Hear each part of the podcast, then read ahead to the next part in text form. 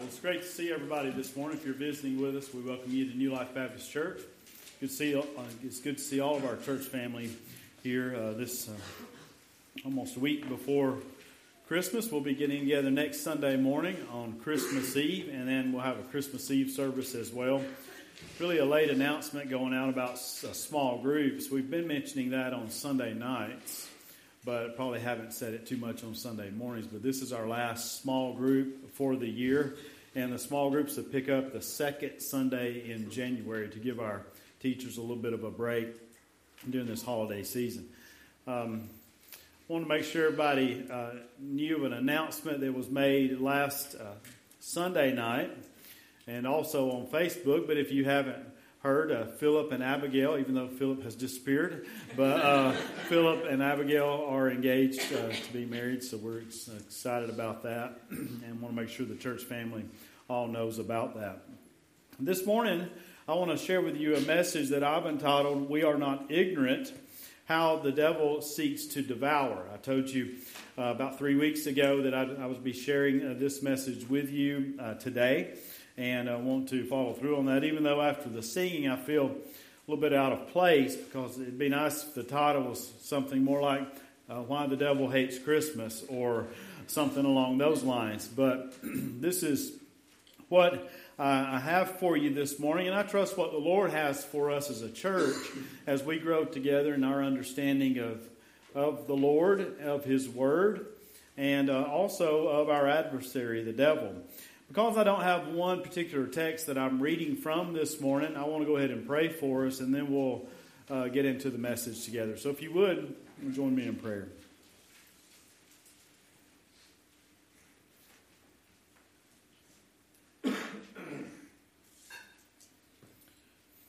Our Father in heaven, I come to you today in Jesus' name. Father, and I pray for all of our people all of this assembly, those here present, those joining online.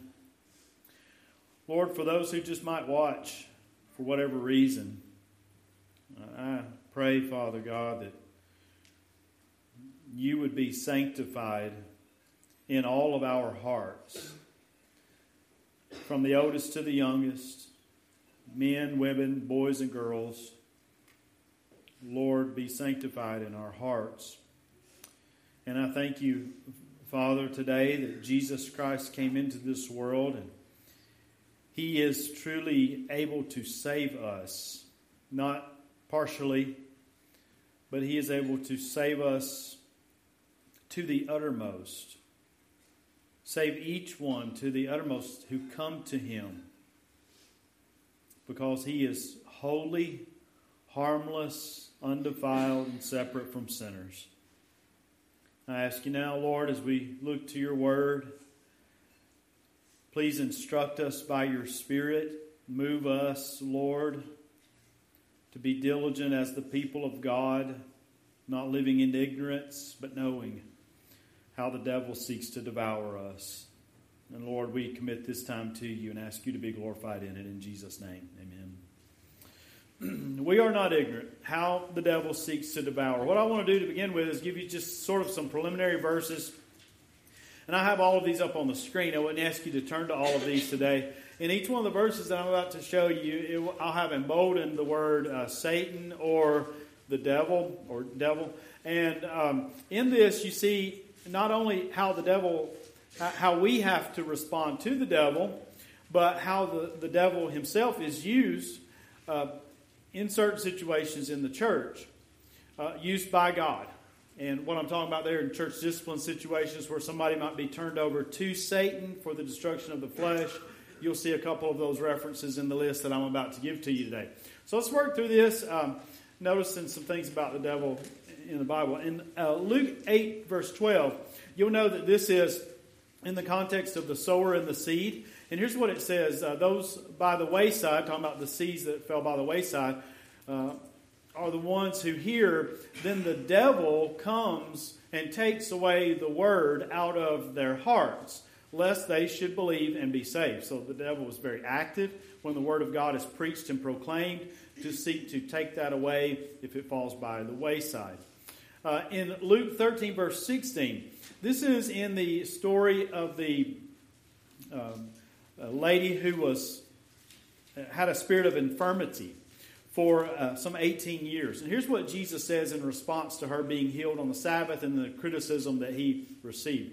So ought not this woman, being a daughter of Abraham, whom Satan has bound, think of it, for 18 years, be loosed from this bond on the Sabbath. So this lady, in Jesus' opinion, was bound by Satan in this infirmity for 18 years. In 1 Corinthians chapter 5, verse 15, in the, in the situation here of the man in sexual immorality in the church, and here's what Paul says He says, Deliver such a one to Satan for the destruction of the flesh, that his spirit may be saved in the day of the Lord Jesus. Now, and I use that one as far as being used, Satan being used by the Lord in the church to bring about um, really good for a believer as they're turned over to Satan and his flesh is destroyed. Uh, next, we see 2 Corinthians 11 13 through 15. Here is the context here of false apostles or false prophets, and uh, the apostle writes about Satan. He says, For such are false apostles, deceitful workers, transforming themselves into apostles of Christ. And no wonder, for Satan himself transforms himself into an angel of light. Therefore, it is no great thing if his ministers also transform themselves into ministers of righteousness, whose end will be according to their works. You see how the Satan works there, himself being transformed into an angel of light. 2 Corinthians chapter 12 verse 7 is the next reference. Here Paul is talking about a messenger of Satan that he had in his flesh that buffeted him he had prayed to the Lord three times that it would be removed, and Jesus' response was that His grace is sufficient. Uh, so the scripture I have before you says this And lest I should be exalted above measure by the abundance of the revelations, a thorn in the flesh was given to me, a messenger of Satan to buffet me, lest I be exalted above measure. So Paul recognized this thorn in the flesh that he had, whatever it was, that it was a messenger of Satan to buffet the apostle. Now, in Ephesians chapter 4, verses 26 and 27, you're familiar with this one. It says, Be angry and do not sin.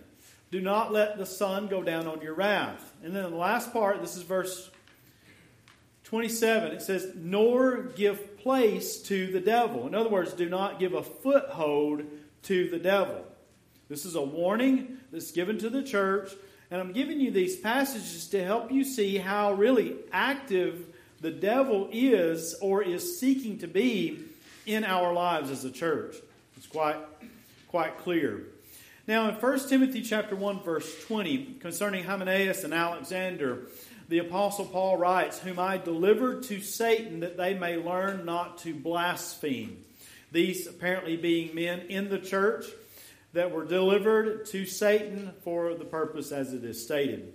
In James 4, verse 7, the Bible says, Therefore, submit to God, resist the devil, and he will flee from you. If there's anything very simply that we all learn from this verse, the church, is, is this that we must resist the devil. Um, one of the greatest, and somebody has said this, I'm not sure who who it was. One of the greatest lies that the devil has caused the church to believe is that he is not real. And to go beyond that, to say that uh, another lie would be that he is not really active among us or seeking to be active among us. We are being ignorant if we think that. The Bible is clear that we are to submit to God, we are to resist the devil, and the scripture says he will flee from us. Now in 1 John chapter 3 verses 8 and 10, the Bible says this, he who sins is of the devil, for the devil has sinned from the beginning. For this purpose the Son of God was manifest that he might destroy the works of the devil. In this, the children of God and the children of the devil are manifest. Whoever does not practice righteousness is not of God, nor is he who does not love his brother. Jesus came to destroy the works of the devil. We can realize as a church that when it comes to the devil and his seeking to be involved in our lives and even to devour us, as we're going to see the scripture says, is that um, we do not have to succumb to that because Jesus Christ has come to destroy the works of the devil. 1 Peter 5, verses 8 and 9. This at the end of Peter's letter, and he would have certainly known something about this, wouldn't he have? As he writes at the end of his first letter Be sober, be vigilant, because your adversary, the devil, walks about like a roaring lion, seeking whom he may devour. Resist him, steadfast in the faith, knowing that the same sufferings are experienced by your brotherhood in the world. In this verse, again, we see the things that I've already trying to been trying to state to you. The activity of the devil and our responsibility as a church to resist him. Not only that, we are sober minded. And I would hope, honestly, this morning that as I share with you some of the, some of the points, some of the scripture uh, that I'll share with you today, that this will help us as a church to be sober when it comes to the devil. When it, and, and that we would be vigilant as well in our lives, in our thoughts, in our beliefs in the truth that we are holding to. It, and this begins very much with what are we feeding our minds? What is the truth that we are claiming? Is it from the Bible? Is it from the Word of God? Or is it something that we find somewhere else? We want to turn to the Scripture and hear what God says and be sober. Now, in Revelation chapter 12, and I think this is the last one, verses 9 and 10 only I have here in front of you. It says, uh, So the great dragon was cast out, that serpent of old, called the devil and Satan, who deceives the whole world. He was cast to the earth, and his angels were cast out with him. Then I heard a loud voice saying in heaven, Now salvation and strength and the kingdom of our God and the power of his Christ have come. For the accuser of our brethren, who accused them before our God day and night, has been cast down. You see the many titles, names listed of Satan there in this short passage, and that his what he is seeking to do and what he is doing is accusing the brethren. Now, let's go to point number one. As we look at some ways in which the devil seeks to devour. The first one that I would uh, submit to you this morning is by causing doubt of church leaders. Now, some of you might be saying, well, Eric, you're just kind of making that up because that's the point that you need uh, to present or whatever, but it's not. And as we were working through First Thessalonians, this became evident to, to me. And I want to make sure that it's evident to you so much as we see it in Scripture.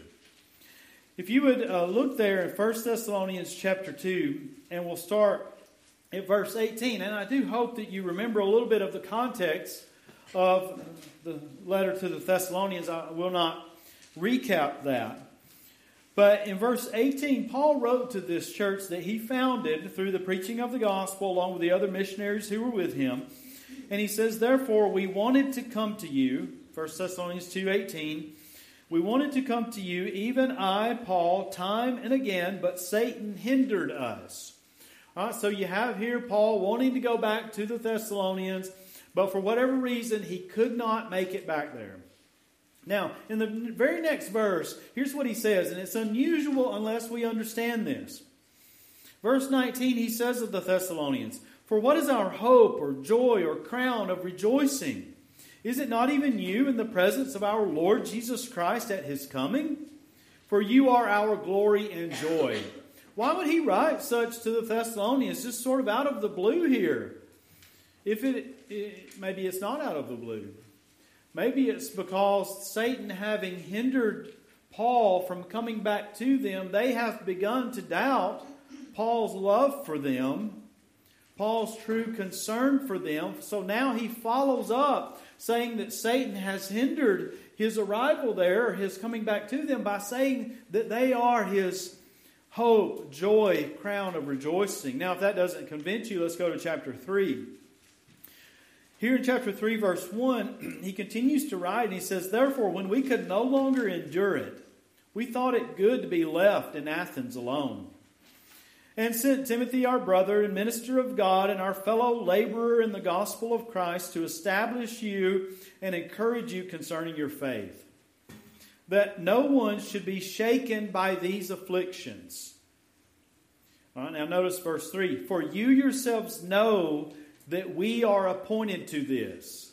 Remember, Paul was suffering for the sake of the gospel. And now he's concerned that they are shaken by his suffering. And he reminds them that they were appointed to suffer for the sake of the gospel. Continuing in verse 4. For in fact, we told you before when we were with you that we would suffer tribulation just as it happened. And you know.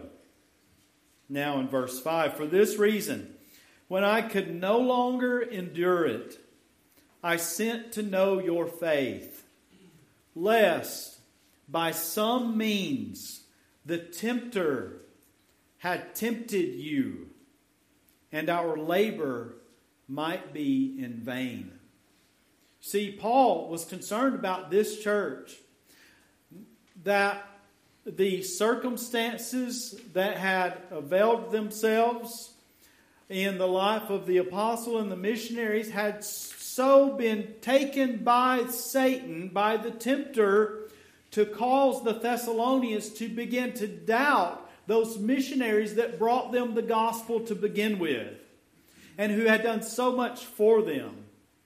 So Paul is writing to them very carefully, but not just writing, but he actually sent Timothy there to help establish them and strengthen them in regards to this, and then to report back to Paul about whether these things are true or not. What's the lesson that we can learn from that? We can learn that, hey, we need to be aware that the devil's seeking to turn us against one another. And we can be tempted and we can be led astray if we're not very careful. First point causing doubt of Christian leaders. Second point, though, here we see the ensnaring of Christian leaders. Now we're going to move to some different texts now. If you turn in your Bibles with me to 1 Timothy chapter 3 verse 17. No, not verse 17, verse 7. 1 Timothy chapter 3 verse 7.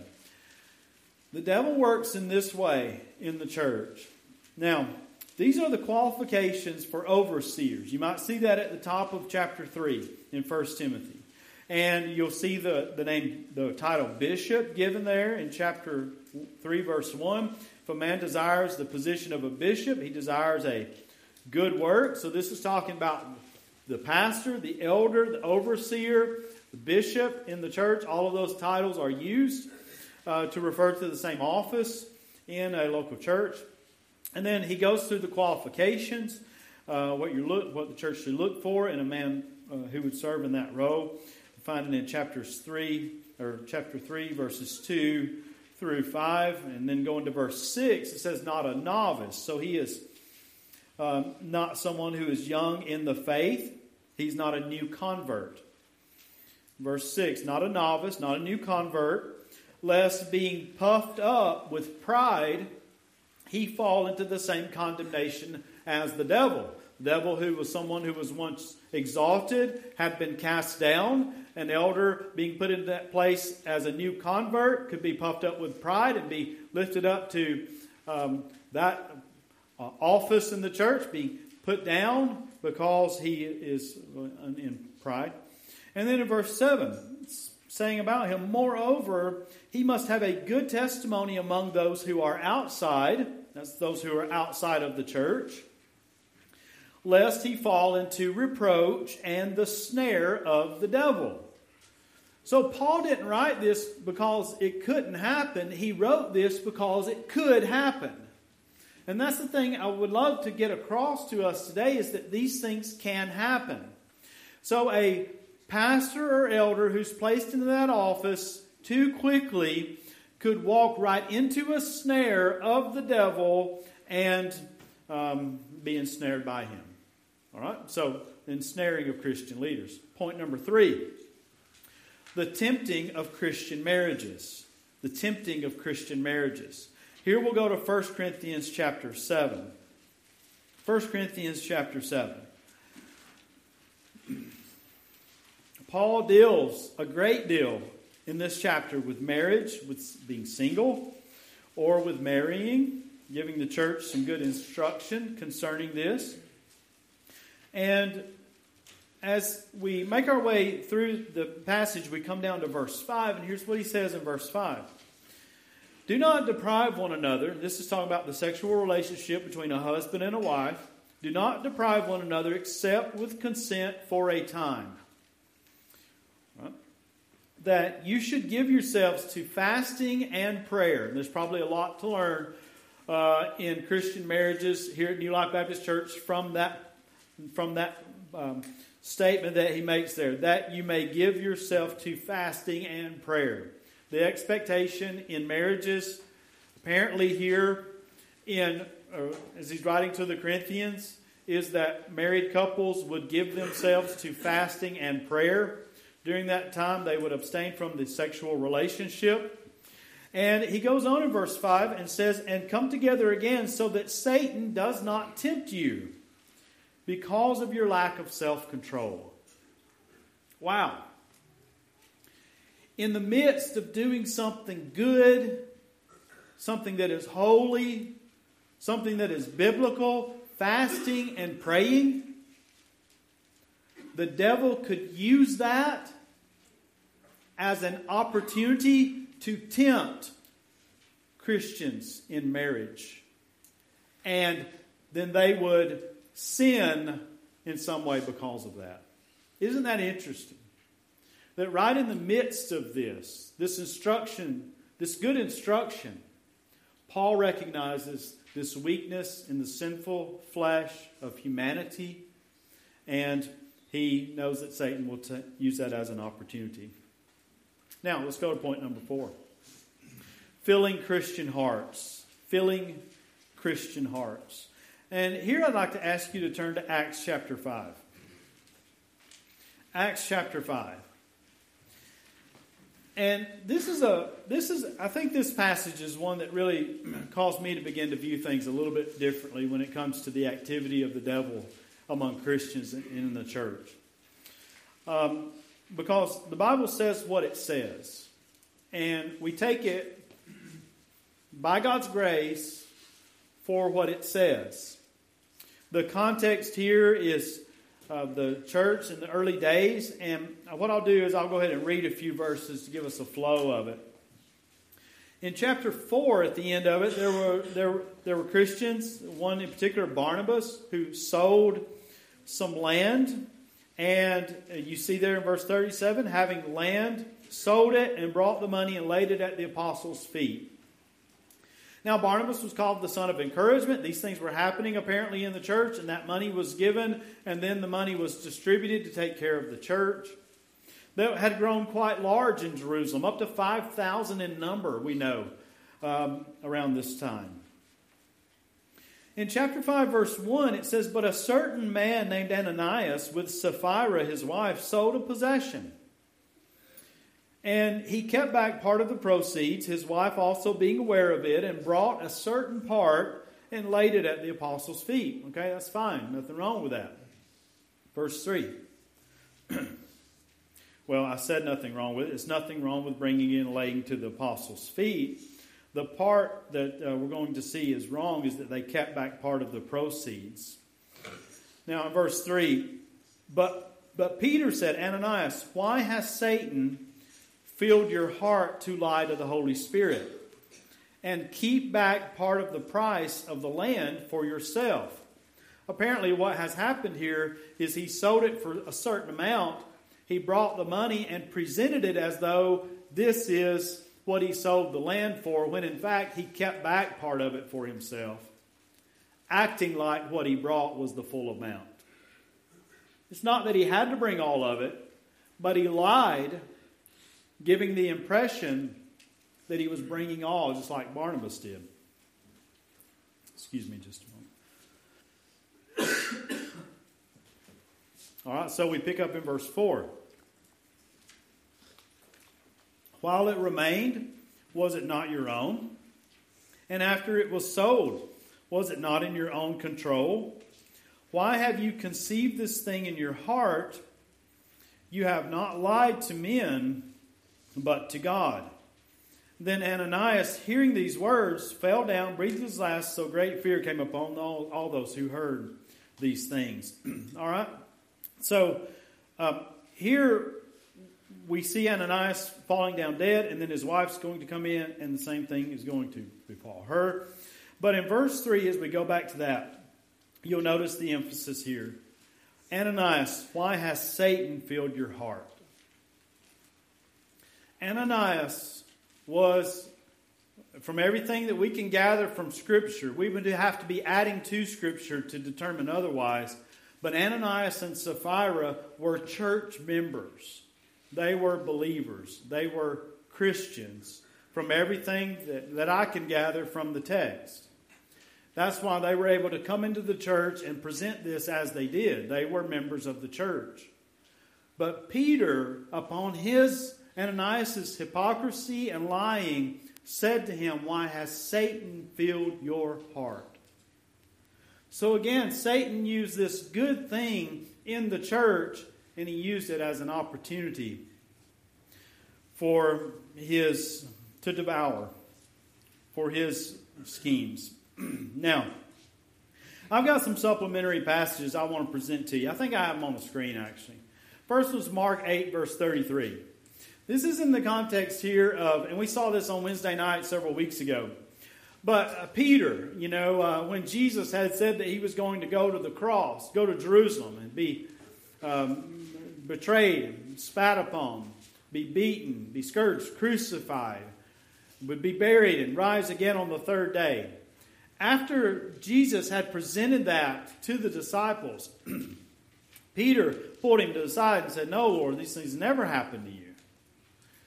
And Jesus responds in this way it says, But when he had turned around and looked at his disciples, he rebuked Peter, saying, Get behind me, Satan. For you are not mindful of the things of men. I'm sorry, the things of God, but the things of men. This makes me think as I as I connect this with Acts chapter 5 verse 3 and I begin to ask myself how is it that Satan can fill our hearts? How is it that Satan can get into our hearts somehow or the other and mess with us? Maybe that's the answer right there on the screen. For you are not mindful of the things of God, but the things of men.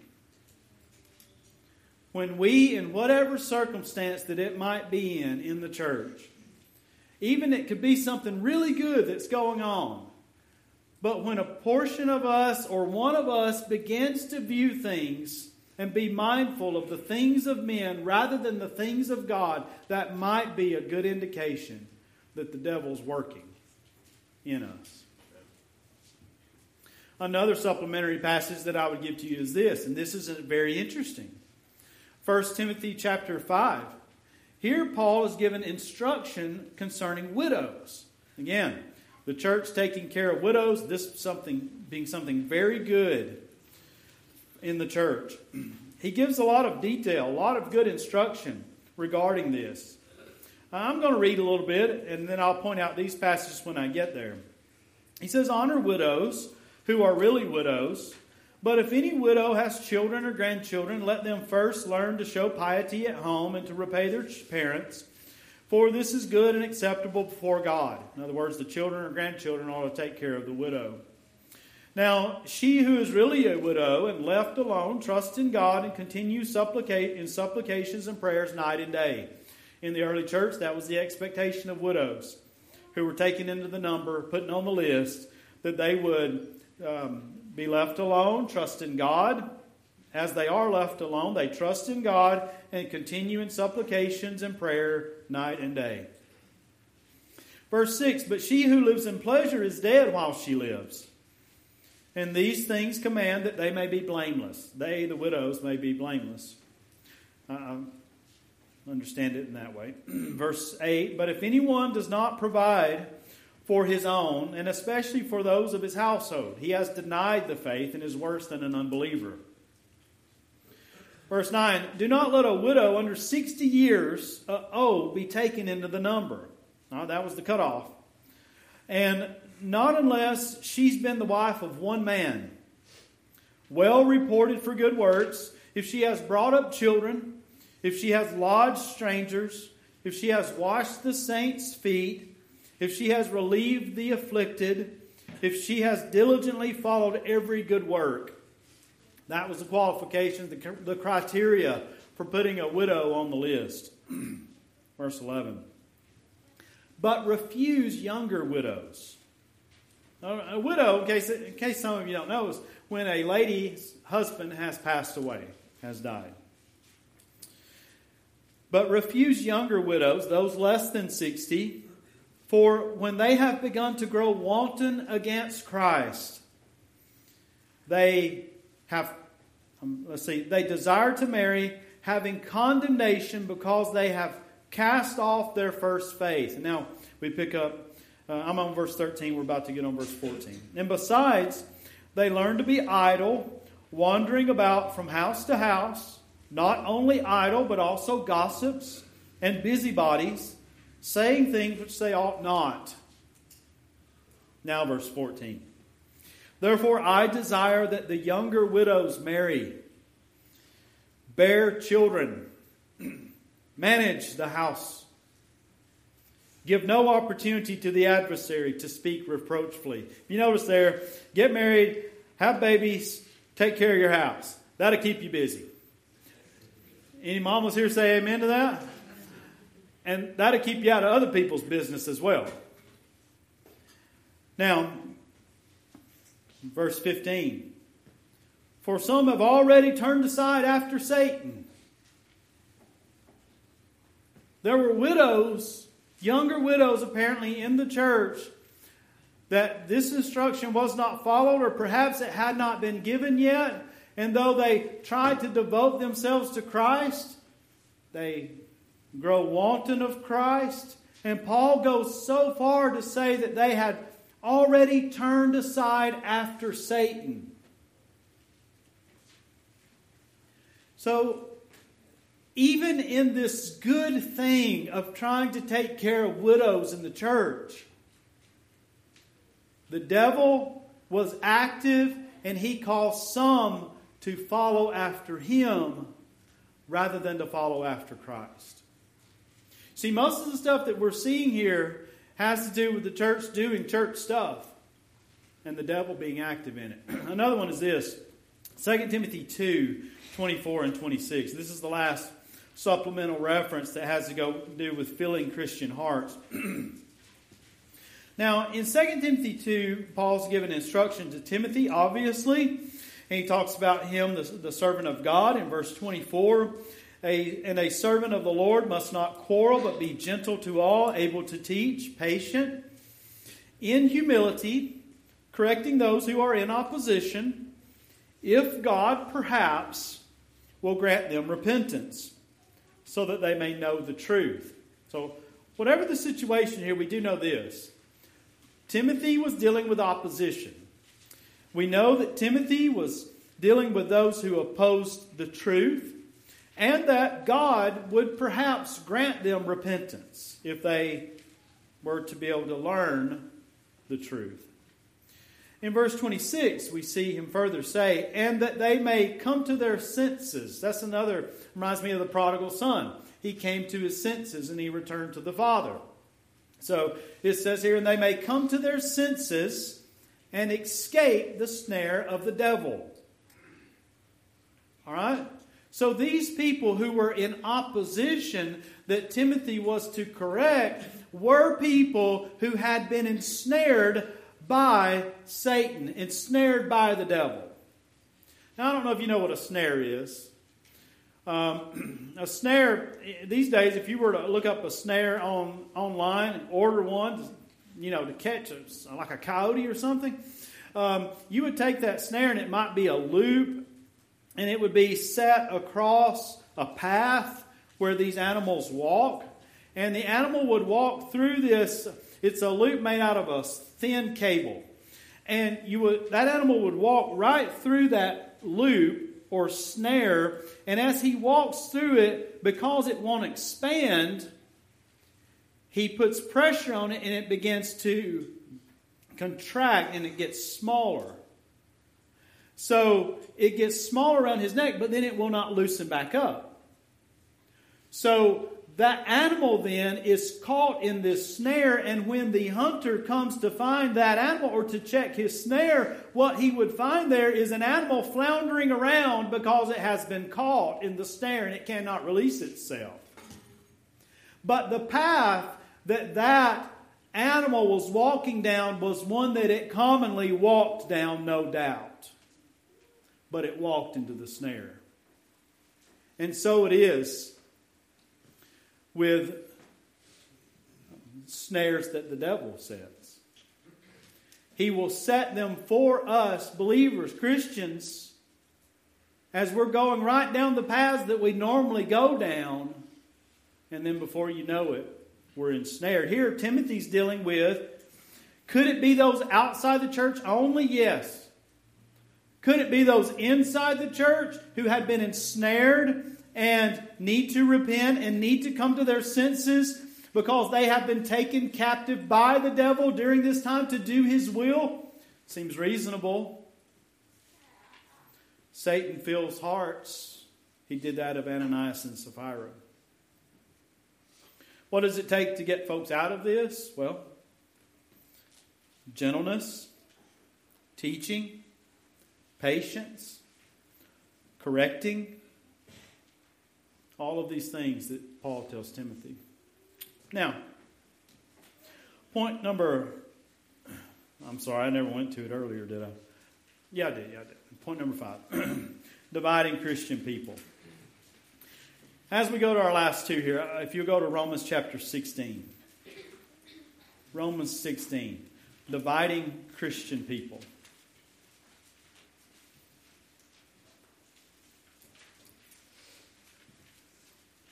Romans 16, and I'll start reading at verse 17 through verse 20. Romans 16, 17 through verse 20. Now I urge you, brethren, note those who cause divisions. Let everybody get there. Romans 16, verse 17. Just like those uh, folks in Second Thessalonians who were uh, busybodies, who were idle, they were to be noted by the church. Here, the same word is used in Romans 16, verse 17, but a different group of people.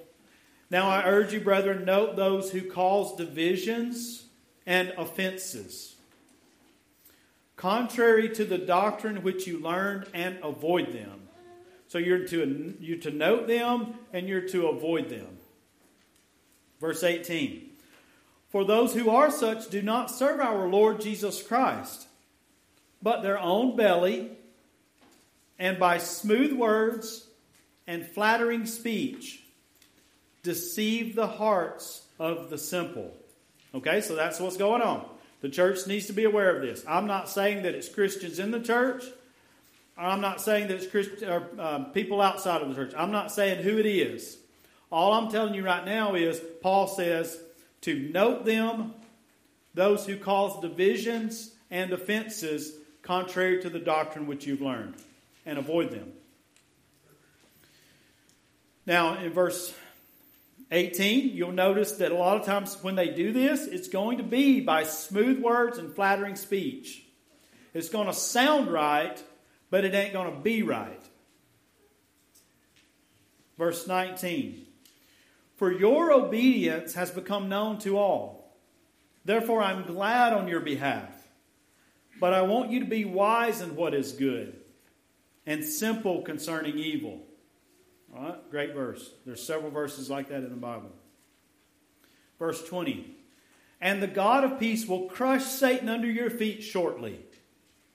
The grace of our Lord Jesus Christ be with you. Amen. For a long time, I scratched my head when I got to that verse. I'm like, Paul, why all of a sudden throw this in there saying that, that the God of peace will crush Satan under your feet shortly? I don't get it. Why? Why would you just include that here? Do you see why he includes it? Avoid those who cause divisions and offenses contrary to the doctrine which you've learned and avoid them. The only thing that I can do in understanding that passage and how Satan needed to be crushed among the church at that time was because Satan had something to do with the division that was occurring. And there's going to come time, Paul promises them, that Satan's going to be crushed under their feet. The God of peace will crush Satan under your feet shortly. Last point. I have some supplemental verses to go with that one, but I don't have time to reference them really. Last point is this taking advantage of in Christian discipline, church discipline. Now, I want to ask you to turn to 2 Corinthians chapter 2, verses 8 through 11.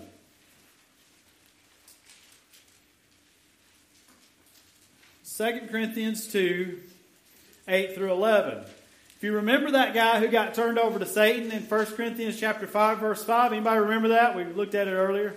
He was turned over to Satan, all right? He repented and came back. He repented and got right with the Lord. And this is what Paul is addressing here in 2 Corinthians chapter 2 he's talking to the Corinthians about how they need to deal or respond with this brother who has repented of his sin. All right, so now it's 2 Corinthians 2, verse 8. Here's what he says Now I urge you to reaffirm your love to him. Excuse me. I urge you to reaffirm your love to him. So the church needed to love this guy, they need to reaffirm it. For to this end I also wrote that I might put you to the test whether you are obedient in all things. Now, whom you forgive anything, I also forgive. For if indeed I have forgiven anything, I have forgiven that one for your sakes in the presence of Christ. Now, here's where it comes in, verse 11. Lest Satan should take advantage of us that means get the best of us. Lest Satan should get the best of us. For we are not ignorant of his devices. Here's what would happen the church in Corinth had this situation going on.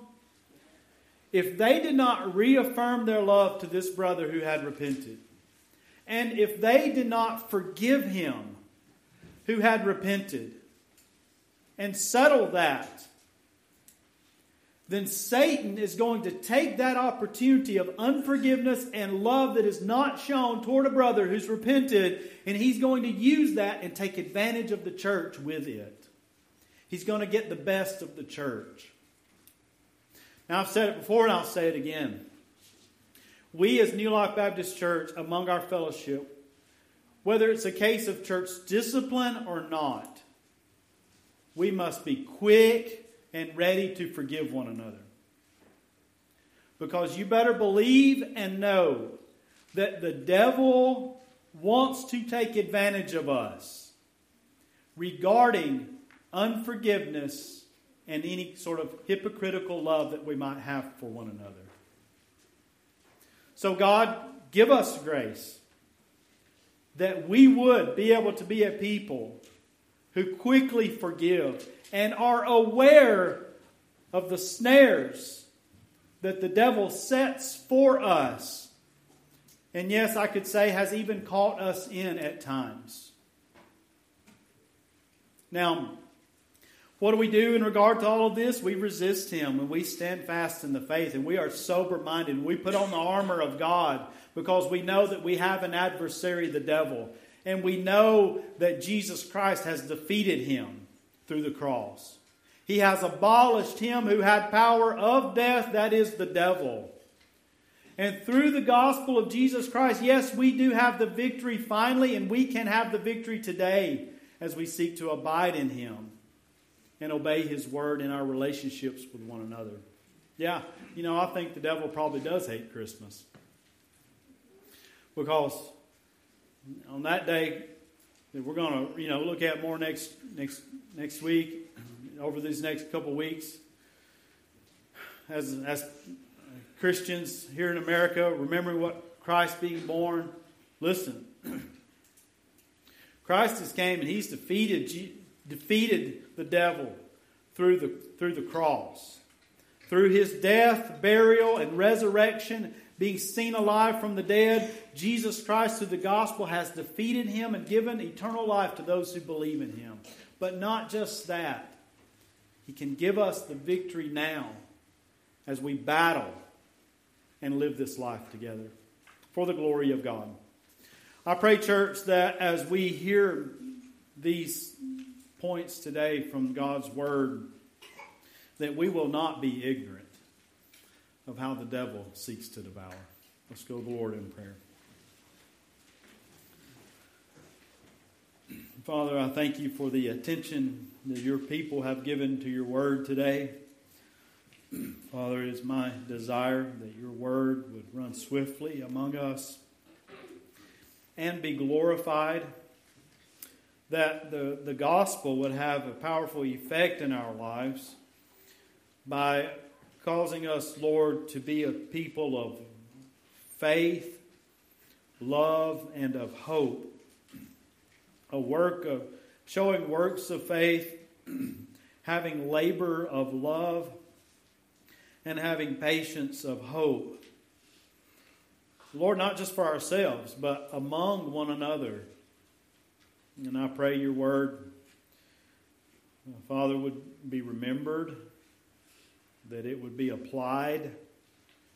And Father, as we grow together, that we would learn more and more how to glorify you in our interactions with one another. Father, help us to be aware and be sober minded. In Jesus' name I pray. Amen.